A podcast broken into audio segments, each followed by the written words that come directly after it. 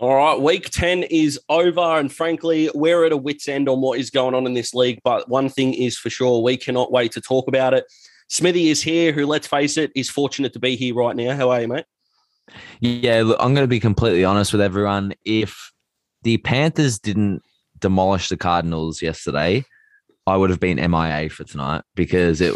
Other than the Panthers game, it was an absolute train wreck. So uh, there could be some PTSD going on. Yeah, there could be an absolute explosion happening later. I'm looking forward to it. TD is here, who didn't have uh, a good week on the tipping, but he's done well everywhere else. How are you, mate? How about them Cowboys? oh boy, th- this man has gloated about buying tickets to conference championships to Super Bowls. Frankly, I'm over it. So if the Cowboys could lose next week, I'd be really appreciative. Well, they're in a good spot. They've got a tough game next week, so you're in luck, Daz. Yeah, they sure do. And as always, I'm Daz, and I had a very unfortunate incident this morning. Who for 20 minutes was watching a porno of a fat man crying, and uh, it took me that 20 minutes to realise that I hadn't turned my phone on. So. oh boy, Big Dazzling was struggling today. Let me tell you. Let's go through our fantasy recap now. Smithy, you uh, precluded this and said that you were in Struggle Town, mate. Tell us all about it. Yeah, so in our league, we had a mid-season tournament going on. Uh, I was playing in the final today to win sixty dollars prize money. Uh, I had a sixteen-point lead going into today, and I had Odell Beckham Jr. and my opponent had Cooper Kupp. And I was leading for most of the day, and Cooper Kupp had some junk time points on the final drive, and I ended up losing by three points. So, um, to conclude, I hate fantasy. Yeah, our man's flat as a biscuit, let me tell you. Uh, your hero, mate, is there some sliver of positivity that you can get out of this? Yeah, I want to shout out my man Bryan Edwards, who actually gave me some enjoyment out of the weekend. Uh, I traded for him before last week. He put up a goose egg for me. I was flat with him. I trusted him this week, and he got a big 17.9 uh, quarter touchdown. So he was really good. And my villain, AJ Brown, I am so sick of him. Uh, he's done my head in. He's the biggest fuck around in fantasy football. And I am blaming this loss on him so he can bugger off. That's fair enough. All right, Commissioner, how did you go over the weekend and who was your hero? Yeah, I got the win um, with one of the worst scores I've ever scored all time. And it was one of the worst scores of the week. I scored 94.05, but luckily my opponent had probably the worst week of all time. I think he just got over 50. Um, so yeah, it was, was a nice, extraordinary. It was a good percentage booster for me. But the hero uh, was Travis Kelsey for me. Not that I really had much of a hero this week. I only really had to score sixty to win. So, um, but yeah, Kelsey, Kelce scored just under twenty, and and yeah, it was it was great. Uh, the villain for me, Jeremy McNichols. I got him in a trade, I think last week or the week before, and um, didn't expect, obviously, you don't expect the same numbers as Henry, but to score 1.8 points when Henry's not there, I know they're in a bit of a bit of a running back committee there, but I still would, would have expected a little bit more than that. So he's the villain in, in my bad books this week. Yeah, he definitely is. Now, Dazzling was so close to doing a Bradman, but I ended up with 99.95, and I'm shattered about that. If I'm being honest, uh, my hero, I'm going to go with James Conner again, mainly to stick it up everyone in our league that gave me shit for trading for him but our, my man's dominating 15.4. And yes, that's my hero. That tells you how bad I went this week. Um, my villain is actually someone on my bench uh, because my hero, uh, my villain is Tua. Because when I uh, woke up to watch the game on Friday and realized Tua was out, I put him on the bench and he decided magically that his finger felt fine after Jacoby Brissett went down and scored 11 more points than Colt McCoy, who was um, starting for me. So that's the shitstorm that Dazzling's going through, let me tell you. So, look, we're all in Strugglesville. The commish didn't deserve a win. Smithy and I outscored him and didn't win. Oh, boy, oh boy, wowie. The funniest thing about that is, Daz, you left him in your lineup last week when he didn't play. yeah, it's just, yeah, it's fucking hilarious, isn't it? Just where Dazzling's at. All right, let's get on to rookie watch before I snap. Smithy, how did our guys go this week? Yeah, we only had the two playing. Uh, Ja'Marr Chase on bye. So we're giving out three votes and two votes because we're feeling generous. Uh, Smith gets the three. He caught two touchdowns against the Broncos. Uh, I think he had four catches for 66 yards and the two touchdowns.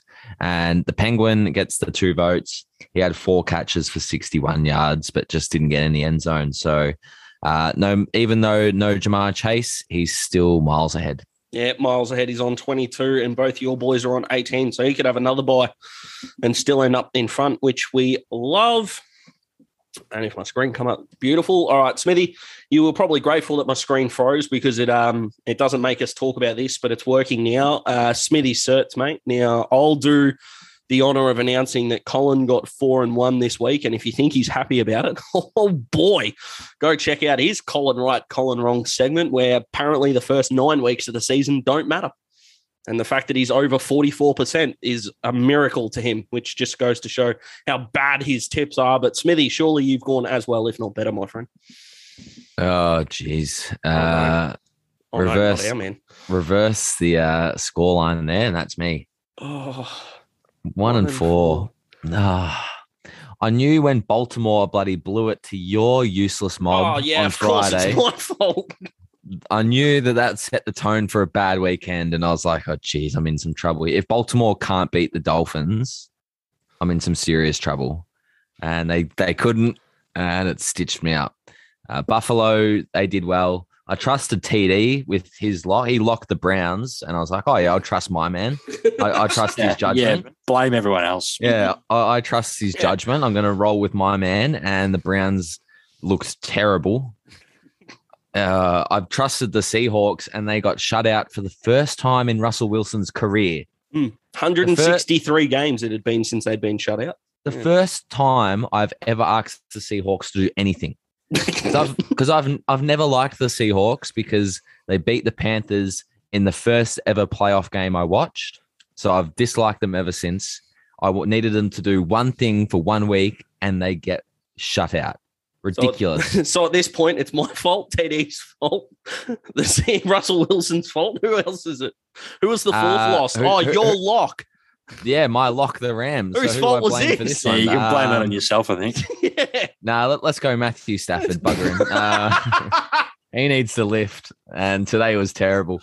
But shout out to my Buffalo Bills who always have my back. They dismantled the Jets. that is a man that is completely incapable of taking accountability for his own actions. Goodness me. Now the scoreboard. Oh, don't start. Mate, it almost could be at this point, let's be honest. Now, Smithy, you're at 25, 24, and 1, um, which is about 500. So you're doing okay. Your last two weeks have been putrid, 3 and 7. But Colin is starting to catch you at 22, 27, and 1. The big difference is one of you gets paid millions of dollars and the other doesn't. But let's get on to the locks because this is going to make us happy. Um, I went through my preview notes and said the Chiefs, so I was celebrating until I went back and listened and realized I took the Chargers. So I was flying. Uh, TD, how did your how did your lock go? Yeah, well, obviously Smithy touched on it before, but I um, I really like the Browns in the spot there, and I kind of felt like I had to had to lock them after all the harsh things I've said about the Patriots in the past, but they got absolutely fucking pounded into the pavement um, on Monday morning, so that wasn't great. Yeah, they sure did. And Smithy pulled the I can't believe this has slid to me. How dazzling didn't take this. I've got no idea. The Rams over the Niners, lock it in. That's probably the most confident I've been about a lock all year as well. Yeah. Learn it from the guys that have only got five out of ten. Don't do that. I I was so confident, and now I feel like after going seven and seven, I genuinely feel like I've put a curse on myself because I'm zero and three in the last three weeks, and I've had three of the best things of the week, and they've just absolutely gone tits up. Well, if it makes you feel any better, when Colin locked the Brow did the Browns for his certs as well, he said this is the bet of the year. And that was the only one he got wrong. So if that makes you feel any better, go for it. Uh, just an update on the grog that is going to be consumed at the Super Bowl. I owe 30. I've got five locks wrong, six pack per lock wrong. So that's 30. TD owes 33. He's got five wrong as well. But remember, I took three off him because of the Raiders after Jon Gruden got fired. And Smithy's got his last three locks wrong, which I know he's beating me. So me laughing is pretty stupid, but it's nice to see him squirm after he went seven for seven and gave me shit. So he owes 15 plus the three for the Jon Gruden bet makes 18. So for those of you doing the math at home, that's 81 that we owe after 10 weeks. Um, TD, I hope the Cowboys don't make the Super Bowl, mate, because we're not going to remember this one.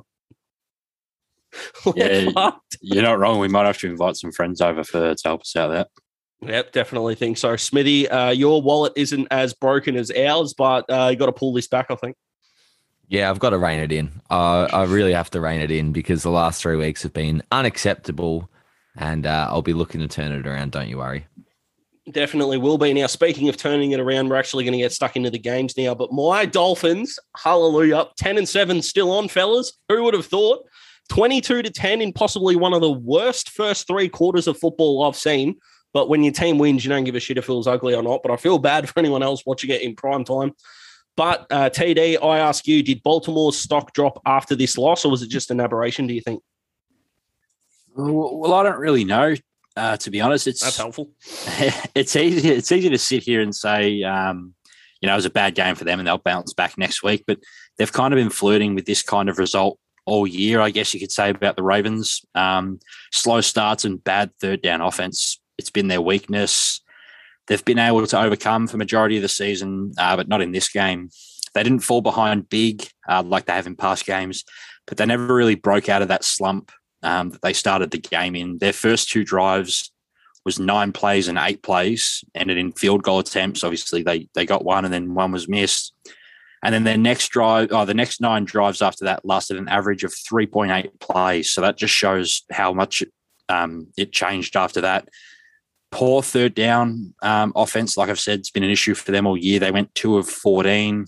Um, and for the season, they've gone under 35%, converted at under 35%. So that's obviously an issue.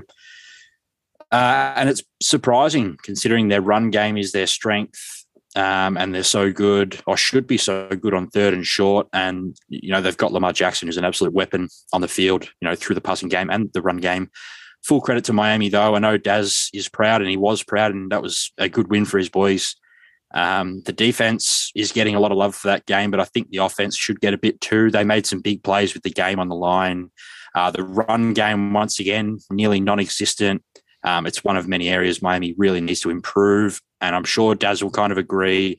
As good as this win was, it's it's probably equally frustrating um, you know, where's this been? They, they played so well against a good opposition, and you know they're three and seven right now. So, um, yeah, that's not not great for them. But the Ravens looked bad. Uh, we're probably going to need to see them the next the next week or two before we worry too much. I think.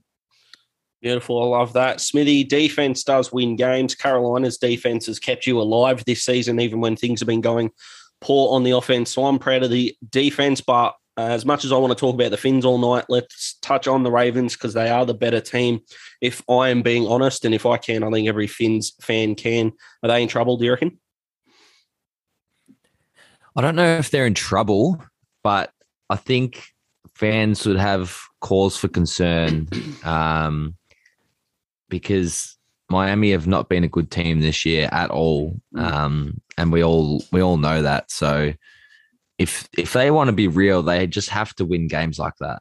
Um, and so it is a little bit of a concern, but if they can bounce back this week, I think results like this all depend on how teams bounce back the next week. If they can come out and play well the next week and redeem themselves, then you sort of forget about it. If you put up two bad games in a row, then you really worry.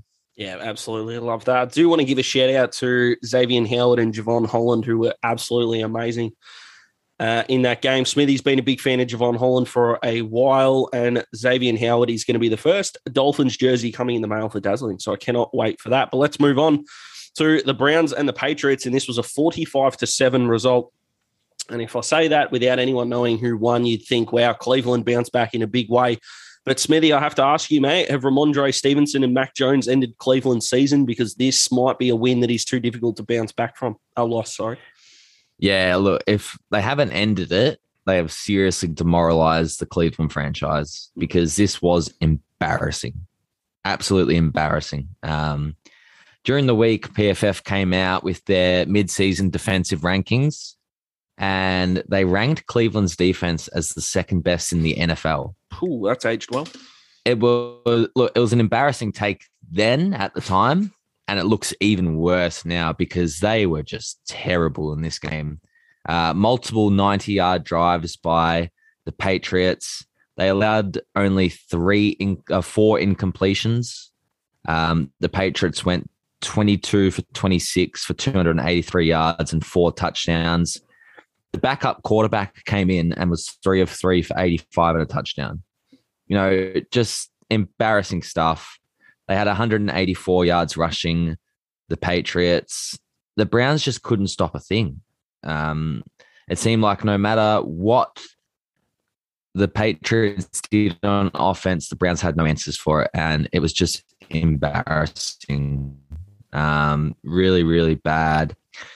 I said this game would give us an indication whether Odell Beckham Jr. was the problem for the Cleveland offense. Um, in their first game without him against Cincinnati, they came out and dominated. And some people were saying, "Oh, Odell was the problem. This they're fixed now." I wasn't so sure, and let me tell you, he wasn't. the Browns' problem is Baker Mayfield. One, his body is letting him down. Two, he's just not that great. Um, he was 11 of 21 in this game for 73 yards passing. He threw a touchdown, but also threw an interception it was just an ugly day. It was a brutal day, and their pass catching, their leading receiver was D'Ernest Johnson, the running back. Their leading pass catcher, wide receiver or tight end was Jarvis Landry, who had four catches for 26 yards. Just really gross reading. Um, they need to be so much better on both sides of the ball if they're a chance to even make the playoffs, to be honest. I don't know whether this says more about how good the Pats are or how bad the Browns are at the moment. Um, but it was just an absolute train wreck for Cleveland, and the Patriots got one of the easiest wins of the season. Yeah, they completely dominated. Uh, TD, give us your thoughts, mate. Cleveland, are they in a deep, deep hole, or are they one more loss away from really falling off the cliff? They're in a bad spot. Um, and, you know, that starts at quarterback. Baker Mayfield's been so so, I guess, this year, and he got injured again in this one. Um, said it a couple of weeks back. He's earned a bit of my respect the way he's been playing with that injury, uh, but he hasn't been playing well. And it is an issue there. And it's got to be frustrating for Cleveland fans because they thought they turned the corner after the playoff win last year. And we said it in the preseason is this team um, an actual contender or are they being, you know, overhyped? and overrated. And, and I think we all kind of touched on them being overrated. They had to turn um, the talent they had into performance on the field, and they haven't really done that so far this year. They did have their opening drive go for a touchdown, 84 yards, and it looked really good. I thought, oh, beauty, that they're up seven nothing. The lock's looking great, uh, and then obviously 45 to nothing after that. So, um, yeah, it was complete domination from New England, and I think um, I really wouldn't want to play them for the rest of the year, to be honest. Yeah, they look dangerous all over the park. And just, I know you guys bring some stats, but I thought I'd bring one of my own. Of all the 2021 uh, drafted quarterbacks, there have only been five games with a quarterback rating of 100 by all those rookie quarterbacks, and Mac Jones has all of them. So the man is dominating under a beautiful system, as we know, but it's been a ripping start for him, and the Patriots are humming along. Let's move on to the Cowboys and the Falcons. Now, we all predicted the Cowboys would bounce back in a big way, but TD, surely not even Cowboy fanatics saw this coming. No, um, not surprised about the production on offense, though. I think we all expected uh, maybe not 43 points, but that kind of production. Um, it was one of the best scoring offenses against one of the uh, worst scoring defenses. But I was surprised about how dominant um, the Cowboys defense was. They only allowed three points and 214 total yards they had three interceptions. They had a blocked punt return for a touchdown, and they were clearly the better team offensively, defensively, and on special teams too. They led the whole way. Uh, they set the tone early with two first half fourth down conversions, and I touched on that in the preview. I was interested to see how they'd go if they were faced with uh, fourth and short early, and they weren't really fourth and short. It was fourth and six and fourth and five or something like that, and they picked them up easily, and they, they set the tone, as I said. And it they kind of, um, you know, it hadn't worked lately and it worked in this game. And they put the game out of reach with four touchdowns in a 13 minute span in the second quarter. It gave them a 36 to 3 lead at halftime. And by then it was game over. Um, I kind of expected Atlanta to get some points in the second half. It, it didn't happen. They ended up putting Josh Rosen in at quarterback, and they only had 111 passing yards for the entire game which was a big shock for me because a game like that, you just see teams pass and pass and, and pass when they're behind. But it didn't happen and it didn't work. And obviously, the interceptions uh, didn't help. And then they were kind of too far off and, and just kind of, you know, threw the towel in, I guess you could say. Um, you know, I haven't really got too much else to say. I, I, think Dallas have their biggest game of the season coming up against the Chiefs next week, and the Falcons they they get the Patriots um, at home on a short week, which is only the second time um, they've faced off since the Super Bowl um, all them years ago that we all remember. They blew the twenty-eight to three lead. Yeah, they certainly. I'm sure that won't be overworked this week. No, I'm sure it absolutely won't be. I don't even think anyone will talk about it. It's not that big of a deal. Um, Smithy, let's touch on Atlanta now. We dig the boots in to our man Colin a few times on this show, but we're going to dig him into Nick right now because why not? Um, it's the right thing to do, and I do not apologize for that joke. Smithy, he called the Falcons a certainty to be a playoff team in the preseason, and he still won't back down from it. Is the dream officially dead?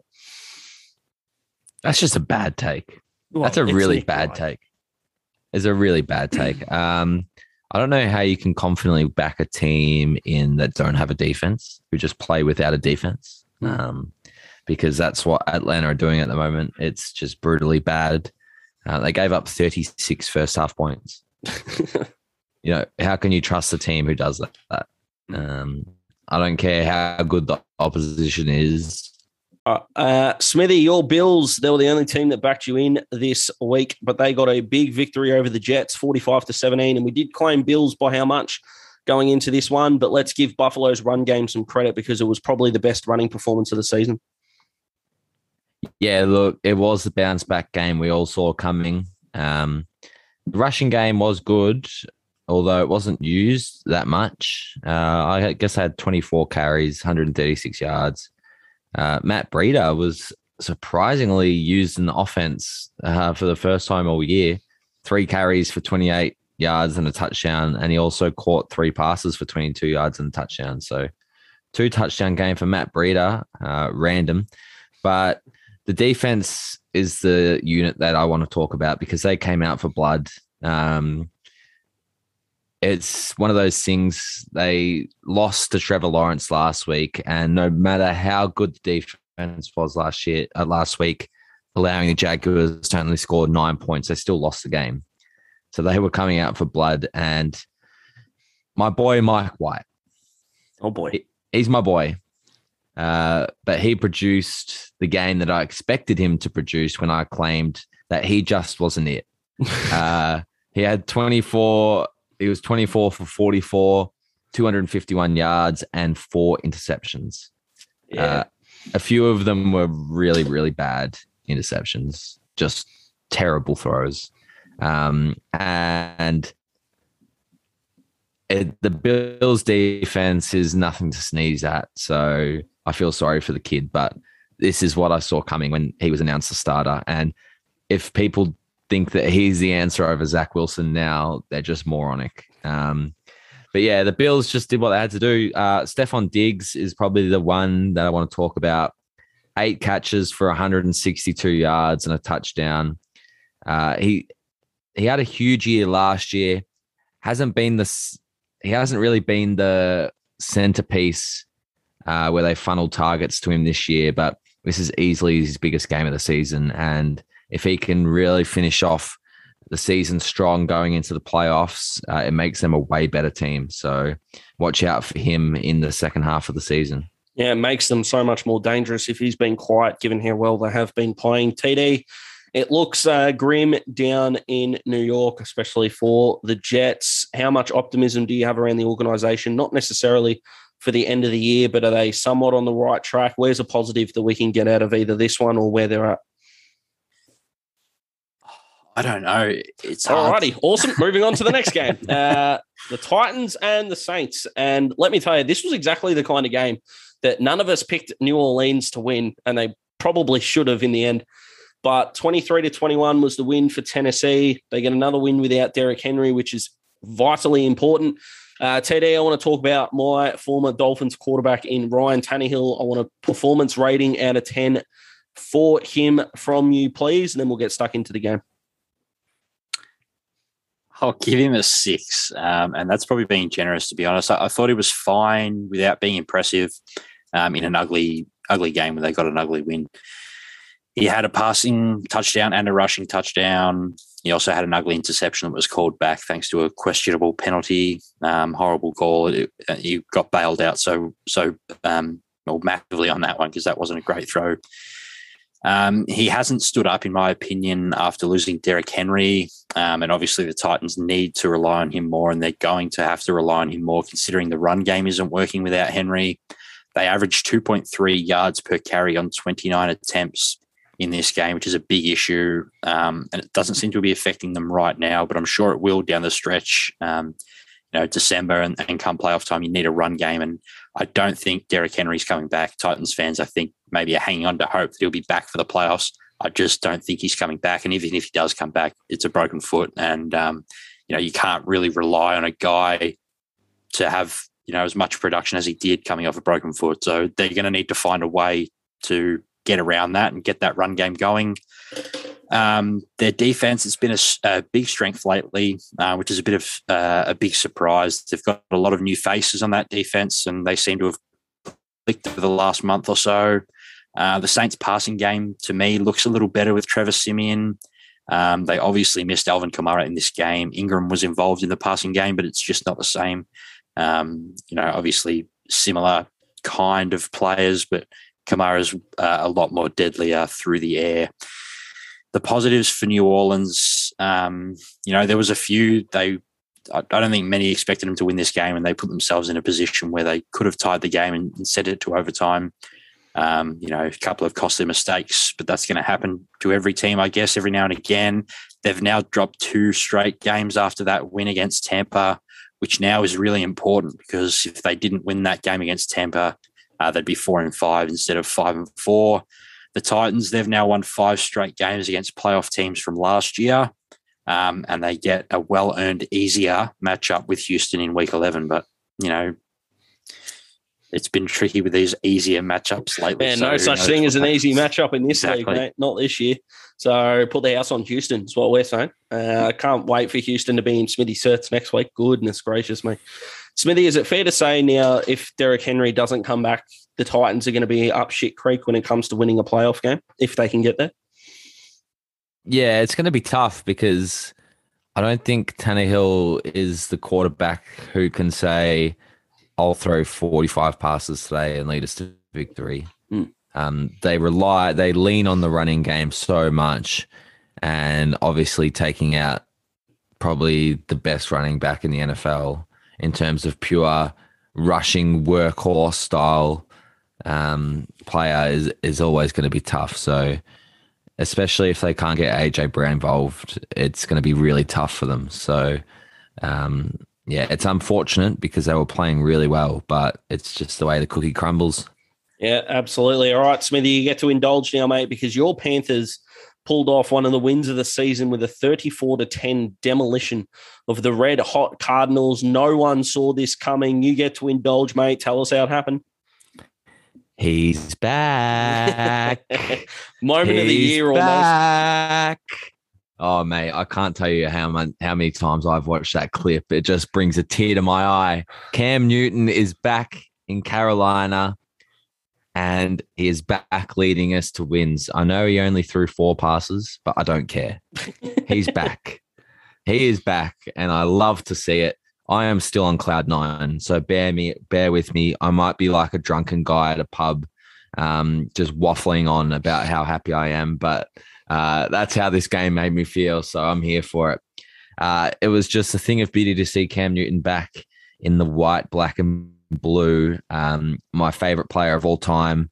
The reason that I started supporting the Carolina Panthers was Cam Newton, and they also had the same name as my football team in Australia that I played for. So uh, a few little things there that you probably don't care about, but um, that 2000 that that 2015 MVP season um, was just incredible to watch, and to see him back is something awesome.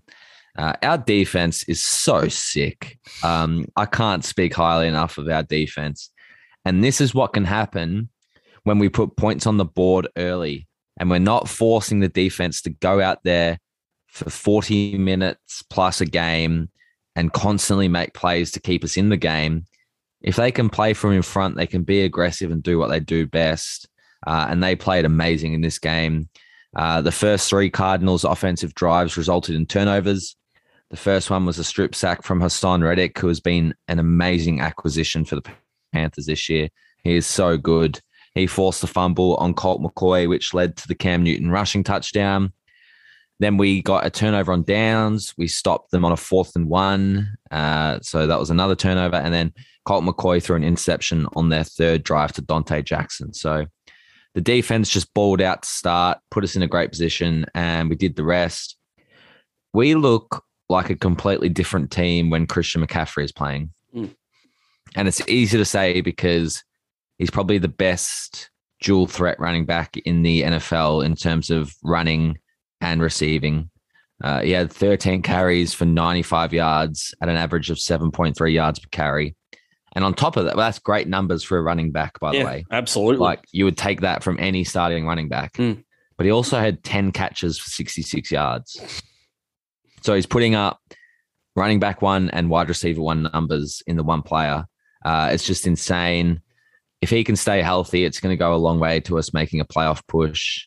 Um, I'm just so over the moon about this game. I've watched it back twice already after watching it live, and I'll probably watch it another five times before the Washington game on Monday. So, very happy Panthers fan right here. Absolutely. All right, TD, let's touch on the Cardinals. We let Smithy indulge, probably too much, but we'll rein it in as the year goes on. Um, we've talked about aberrations a lot, and it's fair to say we can't really judge this Cardinals team if Kyler isn't there. I know DeAndre Hopkins wasn't there either.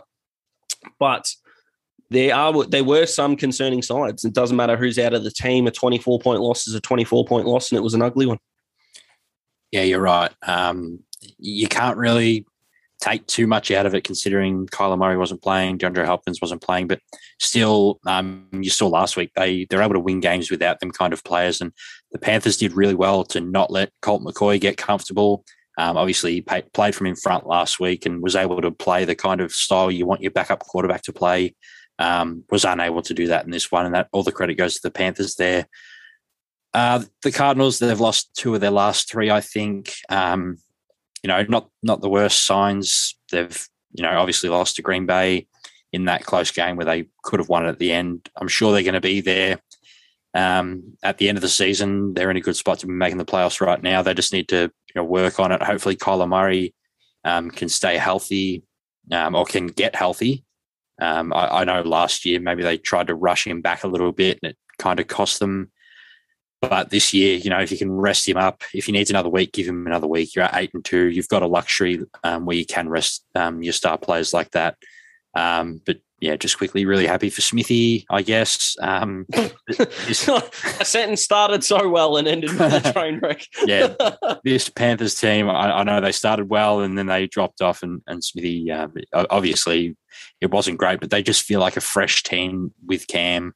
Um, it, it, feels like a new team, and it's just got to be exciting for him. And the you know the Cam Newton, I'm back, is you know that may be my favorite moment of the season so far. I loved it.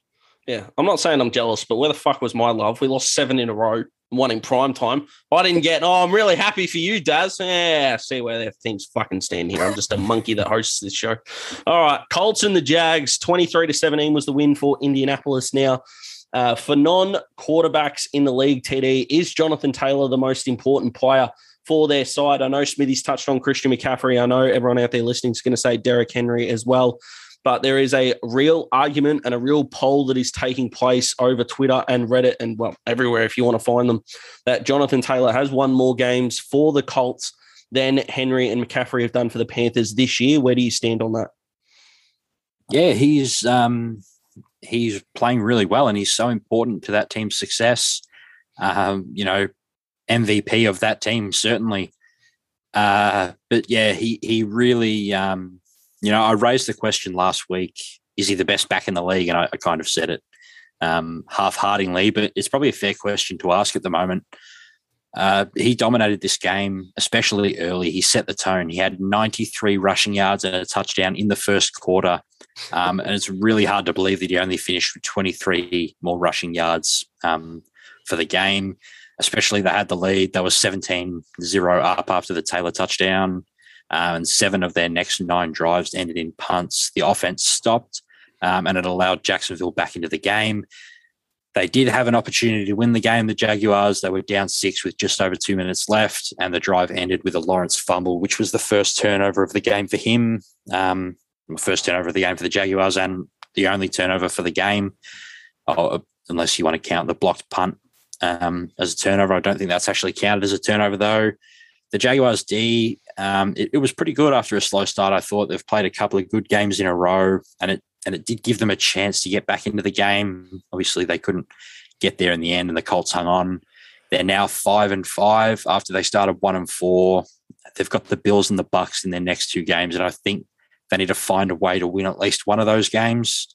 Uh, the Jaguars, they're improving defensively. Um, as I said before, back to back good performances. They played really well against the Bills last week. And after a slow start to, uh, in this game, they um, really reined it in and played well. Um, offense, though, it's struggling. Uh, they went through a bit of a stretch a couple of weeks ago where they were playing well, but at the moment they're just not playing very well at all. And you know, I'm, I'm sure they're not too thrilled about it. No, I can imagine not. Smithy, it's not going to be a long analysis here, but what was your biggest takeaway from this game? The Jags defense has really improved. Mm. Um, and, and they did it last week against Josh Allen. And as TD said, forcing seven punts on the last nine drives of a game is just really, really good stuff. So good for them. I did call them to keep it close. So it's probably the only thing I got right for the weekend. yeah, it's a bit like that. Speaking of things that we get wrong over the weekend, the Los Angeles Chargers, goodness gracious me, going down 27 20 to the Minnesota Vikings. So, Smithy, I ask you, do Minnesota officially join the I have no fucking clue how to assess this team club alongside New Orleans? You could argue the Raiders, maybe the Ravens, and a few other sides because they're hard to get a grip on at the moment. Yeah, my group would be the Saints, the Broncos, the Vikings, and the Chargers. They're my four. Hmm. Um, because I don't know what the bloody hell's going on with any of them. And the Chargers, they are really frustrating at the moment hmm. because they read so beautifully on paper. The offense is awesome, but another sort of down game for Justin Herbert. And when you look at his stats, 20 of 34, 195 yards, one touchdown, one interception. N- not his best game. Uh, and the Vikings pass rush has been pretty good um, this year. And it, their defense has actually been a lot better than I thought, but they only sacked him twice. So it's not like he was under a heap of pressure, just didn't produce. Uh, Austin Ekeler only had 44 rushing yards on four yards per carry. So they couldn't get the running game going. It was just a bad game for the Chargers at home. And the Vikings coming into another road game, Kirk Cousins, the beautifully strange quarterback that he is. This is how beautifully strange he is, boys. Mm. In his five road games this season, he's thrown 12 passing touchdowns and zero interceptions. so he is significantly better on the road than he is at home which just adds to his mantra of beautifully strange because that is strange. Um, they they were really good, and Justin Jefferson, he taught them a lesson. Nine catches, 143 yards. He is just so good, so fun to watch. And trading him off my fantasy team earlier in the year is probably one of my biggest regrets so far. Um, I genuinely have no idea what to do with either of these teams. Um, and it's really puzzling me. The Chargers are going to kick themselves because they could have kept the lead in the division with a win here, but now the Chiefs are back on top of the AFC West somehow and look like they might be back. So this could be a lost opportunity for LA. They could look at this game and think, gee, we really blew our season in week 10. Yeah, they definitely can. TD, Look, uh, the stat that Smithy just put tells me that Kirk Cousins, under the bright lights, under the pressure, can't handle it. But when there's not a lot of expectation on the table, he can deliver. It doesn't sound like a good combination for the Vikings moving forward. What do you think their ceiling is based on this kind of performance? Playoff team that they they, to me, they've got plenty of talent. I think um, at their best, maybe they can win a playoff game. I don't see that being this year, just because the NFC is so loaded. Uh, but they they definitely can get there with the talent. Um, they had plenty of success through the air in this game. Um, they were good on the on the ground as well, but the passing game won them the game. Mm. And it wasn't really what I was expecting. Um, I kind of thought it would be higher scoring, and it took nearly a whole half until the first touchdown was scored. Uh, the Chargers defense, they couldn't get a stop on the Vikings' final three drives. It included two fourth down conversions. One of them was rushed for a touchdown. Um, and Smithy raised the question, question last week or the week before. I think is is Herbert going through a bit of a, a second year slump, and it's it's a bit of a fair question at the moment. Um, it's not all on him, and I'm has just got a smile. No one's doubting him. I I don't think, but he obviously isn't playing um, as well as he would like and as the Chargers would like him to. Um, they were so fun and explosive in the first five weeks of this season, and this team right now isn't the same. Um, and it's, it's a bit of a shame because they were so fun uh, to watch, and at the moment they just aren't. I, I, think they've struggled to score more than 27 points. I don't think they've done that in, since that Browns game where they um, where they scored 40 something. So mm. it's yeah, they're on struggle street at the moment. Thank oh. you, TD. Thank you. I will it say was, it was a genuine question and Daz has shat on me for it. You were ready to amputate his arm and get him out of the league, and that's just not I will I will admit this. Now, this is the thing that sucks to everyone listening who obviously doesn't know Smithy, is telling Smithy he's right, you've got a better chance of breaking into a line enclosure and reading at the Bible, right? Of it going successfully. Because you'll go, Smithy, I can concede, I can see where you're coming from. And instead of being the gracious and humble human being that we'd hope for him to be, and say, Thank you, I appreciate that. This was the point I was trying to make. I'm glad you're on board. It becomes a fuck you.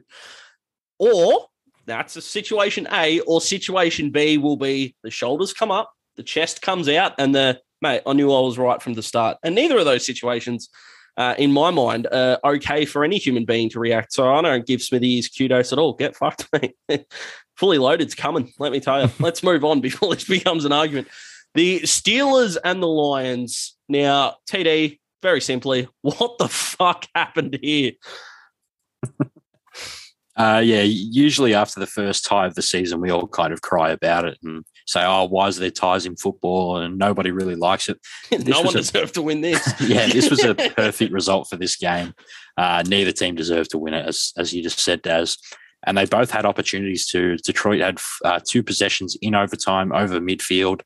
One of them was a field goal attempt that was just so ugly and it missed, and you could kind of tell that whole way that kicker wasn't confident at all. Um, and I never had any doubts that that was missing. The Steelers were the same. Um, they had two drives over midfield in overtime as well, and both of them ended in losing fumbles.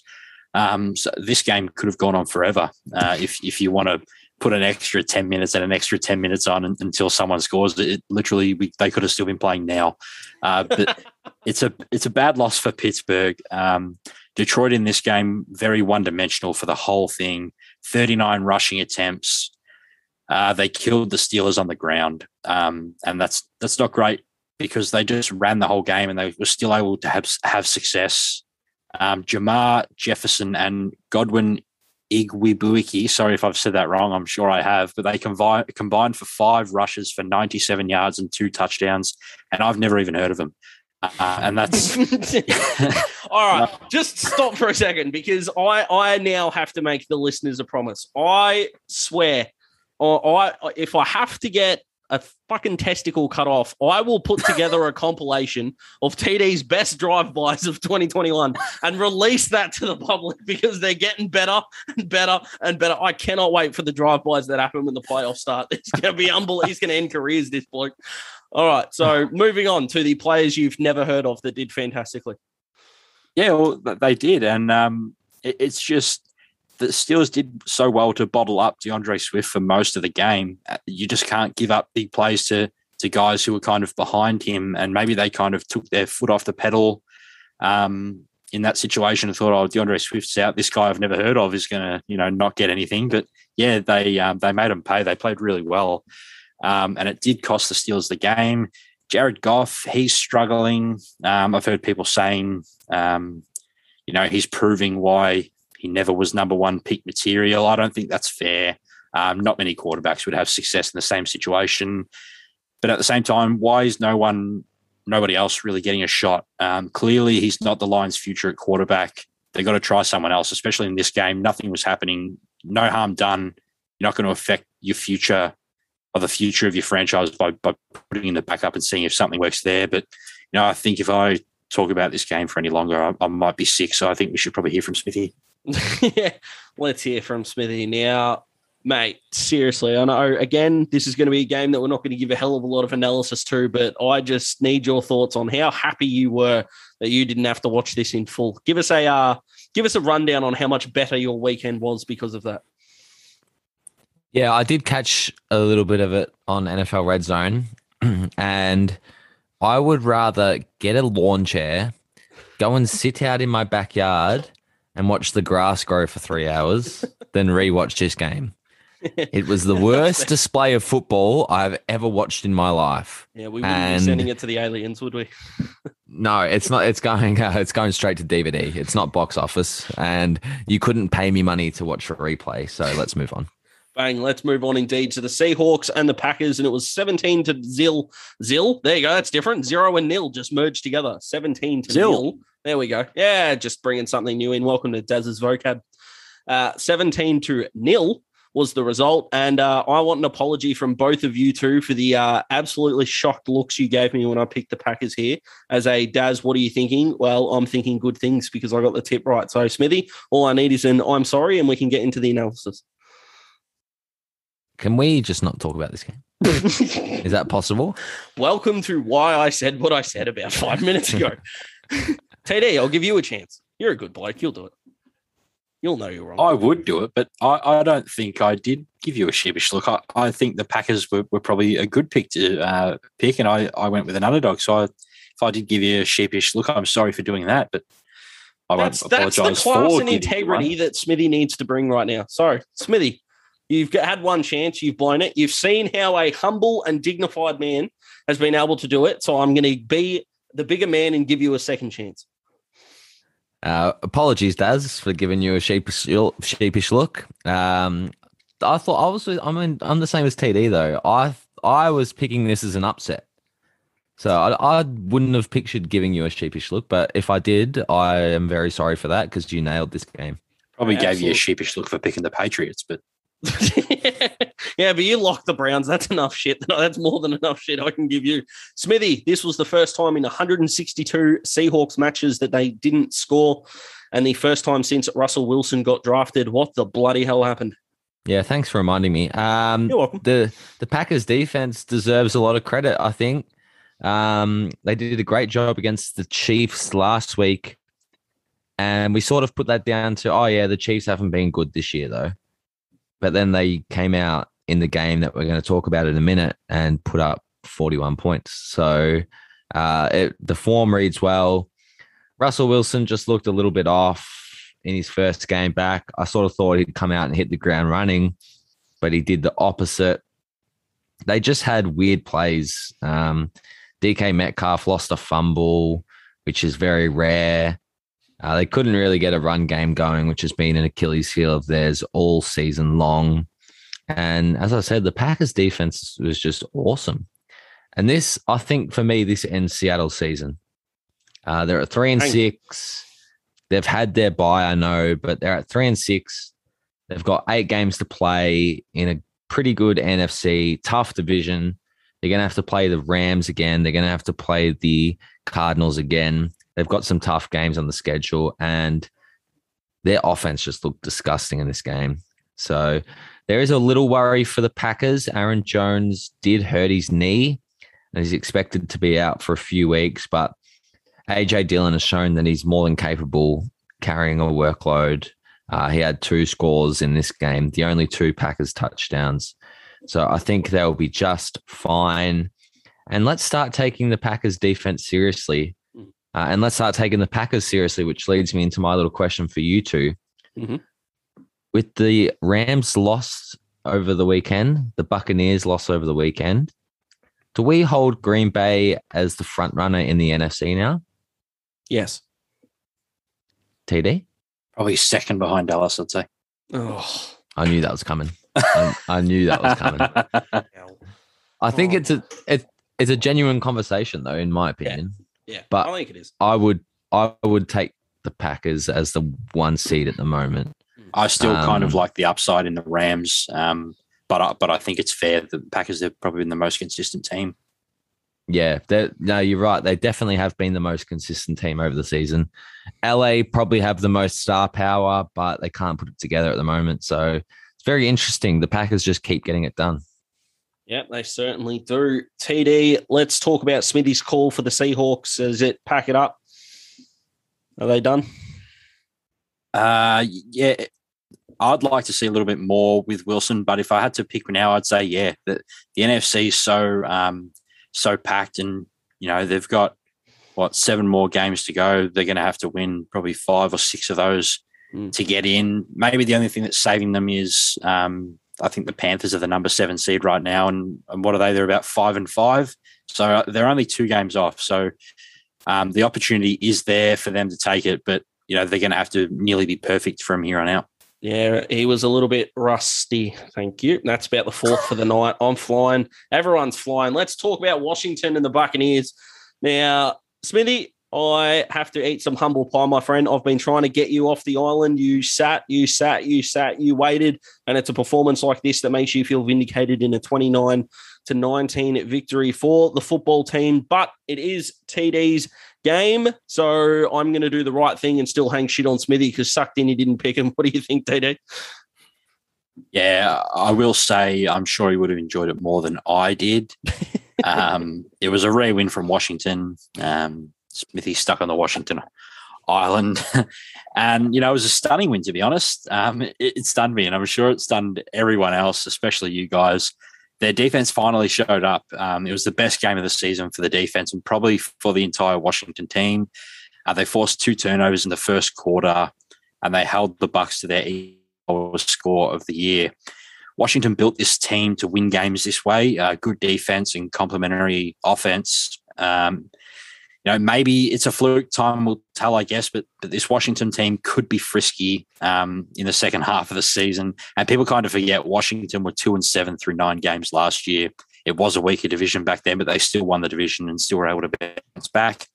The run game wasn't great, um, but it probably was as good as you're going to get against Tampa. They had 94 rushing yards on 34 carries, and they had two rushing touchdowns, um, which obviously had a big impact on the game. Obviously, the last one won them the game essentially. Uh, I kind of just felt like the Bucks were going to roll over the top of Washington after that 40-yard touchdown. You know, from Brady to Evans, it made the score 19 to 23 with just under 11 minutes left. Enter the drive of the season. The uh, Washington football team went 19 plays, 80 yards, and they took 10 minutes and 26 seconds off the clock. And it included converting four of five third down opportunities, and they scored a touchdown on the fourth down opportunity. Uh, simply brilliant, to be honest, and easily the best drive of the year. I know the 49ers had a couple of nice drives today, but the um, circumstance of this one was a little bit more than that. And for a team that's not an offensive team, that was just a perfect final drive, and that's the way you want to win, uh, end every game. And they did it perfectly, so I can't knock them for that. Uh, you know, they kind of put themselves back in the playoff picture, I guess. Um, their last five games are all division games, and I think that's where their season is going to be defined. Um, how they go in them last five games, and uh, for the Tampa Bay Buccaneers, I'd hate to be whoever is playing them next week. I just can't see them losing three straight. And I uh, did a little bit of research today. A team with uh, Tom Brady on it uh, hasn't lost three straight since 2002. Oh, I was four. what the fuck? Jesus. Right, that's stat of the year right now. That's extraordinary. All right, Smithy, you get some time to gloat, my friend, because it seems like it's been 38 weeks I've been trying to get you off that island. And uh, you are well and truly vindicated. And I'm a big man. I can cop it. Go for it. Mate, I'm a bit slim dusty today because the island has been rocking for the last 24 hours. It's been party central on the island. Everyone came over and joined me and we went crazy together. Yeah, it was a great game to watch, actually. Um, shout out to Ron Rivera for going for it on that fourth down and scoring the game winning touchdown. Uh, people were saying kick the field goal, but the field goal literally did nothing for them. Um, so great call to go for it. They ended up walking off and winning the game. Uh, sad note to end on, but it looks like Chase Young has torn his ACL, which is really, really sad. Um, had a fantastic rookie year. Hadn't quite put it together this year statistically in terms of sacks, but his pressure rate was really good. And he is a young star. So you never want to see anyone get injured, but particularly the young stars of the league. So hopefully he recovers nicely. And I can't wait to keep watching my football team in the second half of the season. Yeah, absolutely. And there's no real Daz's dickhead rant at the end of this one, at the end of this episode. But I do want to say something here because you said about Chase Young. Opposition fans that go on social media and are happy about players doing season ending injuries, please stop it. You look like morons. Um, and we're not here for opposition fans being fuckwits. These are still human beings that are getting seriously hurt playing a game better than we could ever dream of. So, for crying out loud, quit it. And we hope that Chase is back bigger and better than ever. ASAP. Let's move on to the Chiefs and the Raiders, the game that I d- did lock. If I read my preview notes, Lord knows why I changed. But it was a mirrored scoreline with 41 14 going the Chiefs' way. And Smithy, uh, in a simple question, mate, are Kansas City back in business? I think they might be. And you know what the most ironic part about it is? What's that, mate? Our man in the Zoom chat came out and he sold them in our mid year stock market. he said he's done with them. He said a few things actually. The ultimate Moz. he sold them. said he didn't want to buy their stock anymore. He said that they aren't the same team and they aren't going to get back to being the same team. And this offense isn't going to get right. And then they did this. They dropped 41. So it, just shows the form. It shows the form our man is in at the moment. he, he he's up shit creek without a paddle. But uh the Raiders were really poor in this one. Um, I think they blew a pretty big opportunity. Uh, the Chiefs, as we knew, were struggling coming into this game. Uh, the Raiders were, you know, in front of them in the division, had a home game, played the Chiefs well.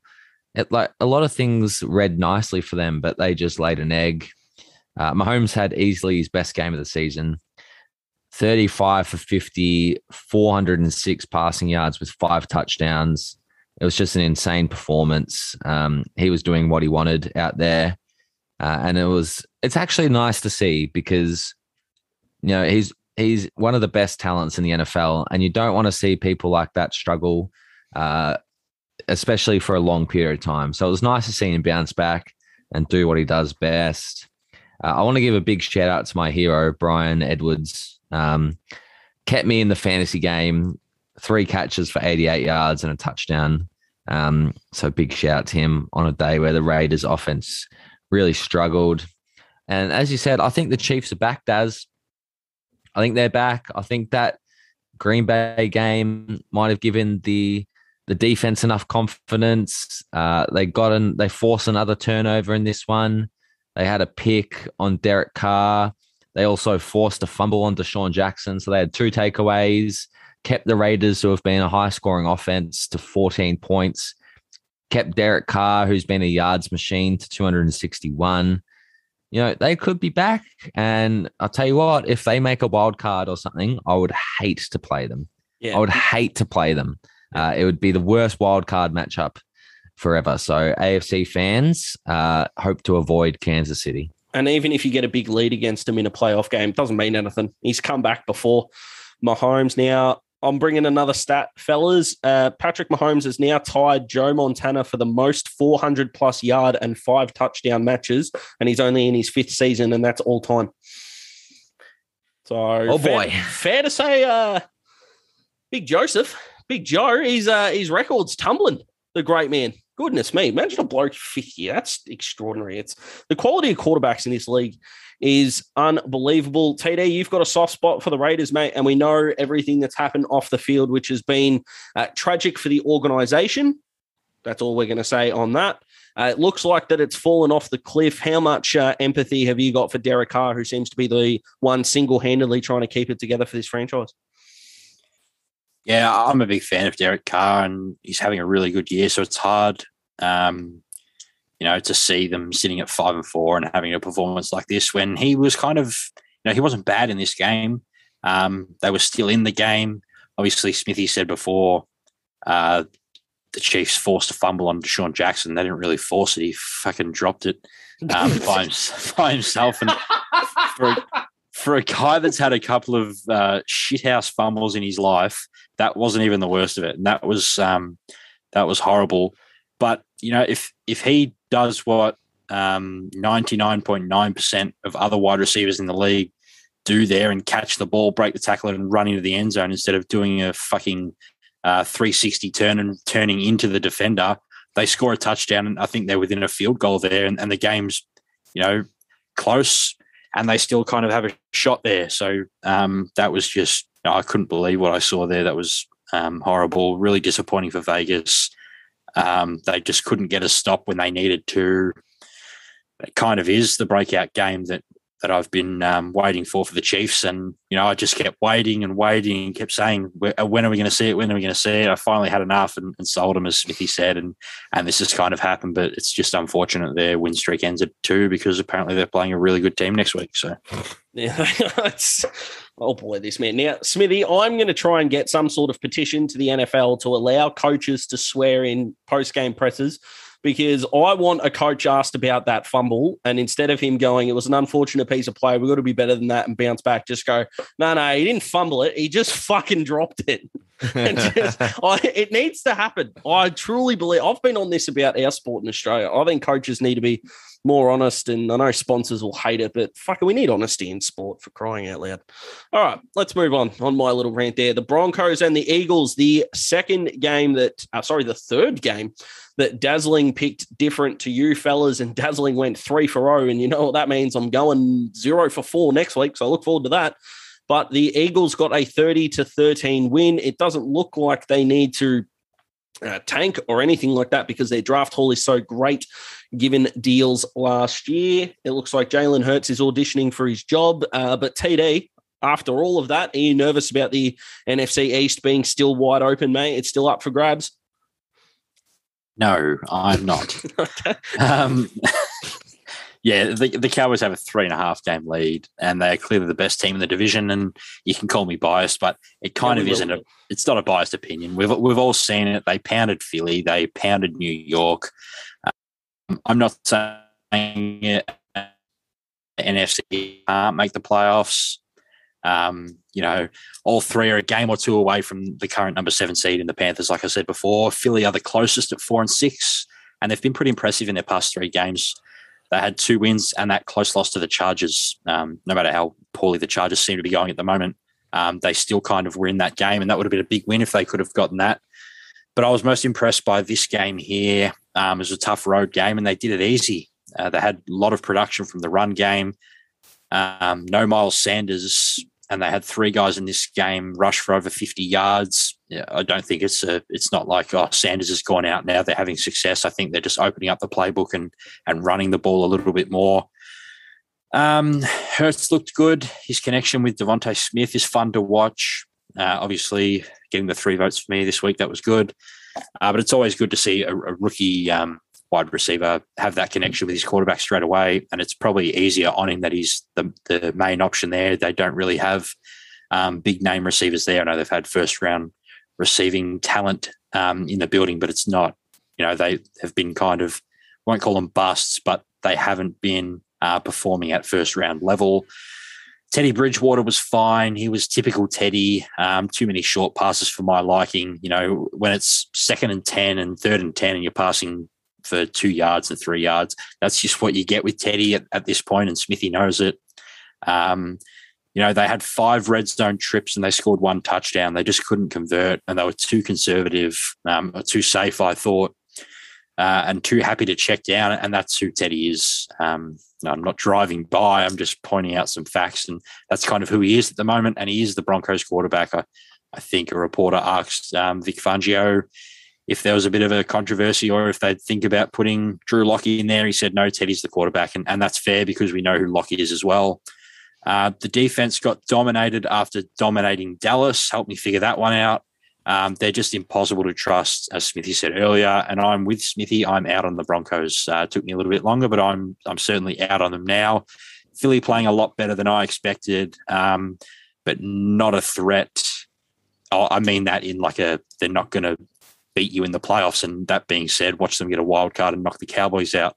Um, that would absolutely make my life. But um, I think they have potential to beat some good teams down the stretch. Now, Smithy, Smithy, you and I, one on one, need to have a conversation right now because three weeks ago you said, and I quote, I am never tipping the Broncos again. They are frauds. They are not good enough to warrant my time or attention. You tip them and they lose by 17. I need to know what level of hatred you are at for this franchise. um, yeah, look, it's not good. Um, I don't like them. Let's just put it that way. Uh, they're a bad. They're a bad team. They have a bad quarterback. They have a bad coach. They have bad management. It's just bad. Um, It's just an absolute shit show. Uh, I did say that Broncos fans would have fun with Teddy Bridgewater. And I did point out that his two big weaknesses were uh, game winning drives, which he hasn't had a lot of chances this year because they've been down a lot of time. And I also said conversion in the red zone, converting red zone appearances to touchdowns. And that was the one in this game. As TD said, one touchdown in five red zone appearances, just yuck. Um, shout out to the Eagles though; they played good. Um, I like Jordan Howard because I picked him up for my fantasy team, and he's actually playing super good. So uh, he might get another shot on another team next year if the Eagles choose to stick with Miles Sanders, which I think they should. Beautiful. And last game of the night, the Rams and the Niners. Smithy's lock and oh boy, was this game over really quickly. 31 to 10 was the San Francisco win, and their run game was unstoppable at times. But Smithy, are results like these further proof on how divisional games are unpredictable, how open the NFC is at any given point, or is it a mixture of the two? I think it's a mixture of divisional games and not just the NFC, but the NFL in general mm. Being genuinely unpredictable. Um, I've I've copped the brunt of it in the last few weeks with my certs. Just you think you know what's going on, and the NFL gets flipped on on your head. Like last week, I was so certain the Bills were beating the Jags. Nope. This week, I was so certain that the Rams were going to beat the 49ers. Nope. It just everything everything gets flipped around. It's just crazy. Um, the Rams have had two bad losses in a row now, both on prime time the questions need to be asked of this defense because they have the stars. They've got Aaron Donald. They've got Von Miller. They've got Jalen Ramsey, but they're not performing this year. Um, there needs to be some serious questions asked. The Niners just set the tone for the game. Uh, they came out and set the tone immediately. Their first offensive drive was 18 plays, 88 yards, 11 minutes and three seconds. Um, just a absolute brutal offensive drive that wore the defense out. And then they got a pick six four plays later to put them up 14 0. And the game was over from that point, in my opinion. Mm. Um, the 49ers and Kyle Shanahan just seem to know how to beat Sean McVay. Uh, I think this is five or six wins in a row now for the Niners against the Rams. And it seems like no matter how good the Rams are, and how bad the Niners are, they just seem to beat them. Uh, it's nuts. The positive for LA was Cooper Kupp again. Um, 11 catches, 122 yards, and he is genuinely on pace to have the craziest season statistically I've ever seen in my life. Um, it is just incredible the production he is getting every week. Um, and you'd surely think that defenses would cotton on, bring down the safety, double team him, do something because he is unstoppable at the moment and he is running amok. So shout out to him. Bad loss for the Niners. Uh, Matthew Stafford, four interceptions in his last two starts. He needs to be better. Yeah, he definitely does need to be better. The question that I think needs to be asked about this defense is have they chosen or have they got a defense full of individuals instead of a unit? You look at great defenses of the NFL, and even probably the most recent, uh, the 2000 Baltimore Ravens were, although their players are celebrated, they were still a defensive unit. TD, are they struggling to come together as a unit? Do you think it's a defense full of individuals? Do you think they can turn it around? What's the problem? It's hard to tell from the outside looking in, but it does look that way. Um, they've got so many star players there, and um, you know, all signs point to them being a good defense. They've got the good players everywhere, and it's just it's not clicking. They're giving up plenty of points. They can't get stops. Um, they were dominated on the ground in this one. It is a worry for them. Um, and, you know, the 49ers did this perfectly. They snapped their home losing streak. It's over. Um, they're back in the mix now in, in contention, I guess, for a playoff spot.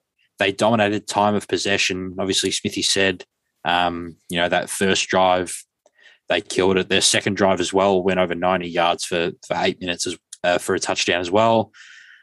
Uh, and then in the third quarter, when they were up 21 to 7, they had a six minute field goal drive. I think they only gained 25 or 30 yards, but they still took six minutes off the clock. And that's how you beat good offenses, especially the Rams, if you can keep their offense on the side and force them to make plays when they're on the field um, and you can get a stop. You know, it's it's hard to come back from that.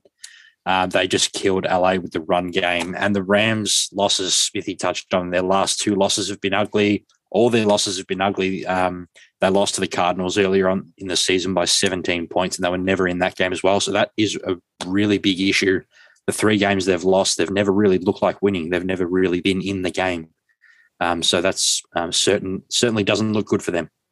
No, it certainly doesn't. All right, we're going to finish off with TD's piss takers, and I cannot wait to find out who has made the squad because being good enough ain't good enough on You really need to take the piss in order for TD to mention you. Let me tell you. All right, TD, week 10, who took the piss, please?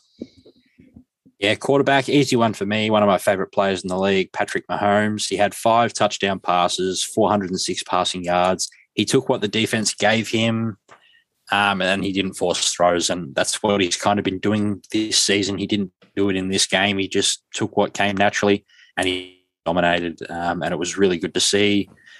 Running back, I've gone with a rookie, Rhamondre Stevenson. Um, I really was impressed with him in the preseason. He finally got a shot to stand out in this game. Um, he had 20 carries for 100 yards, uh, five yards per carry, and two touchdowns.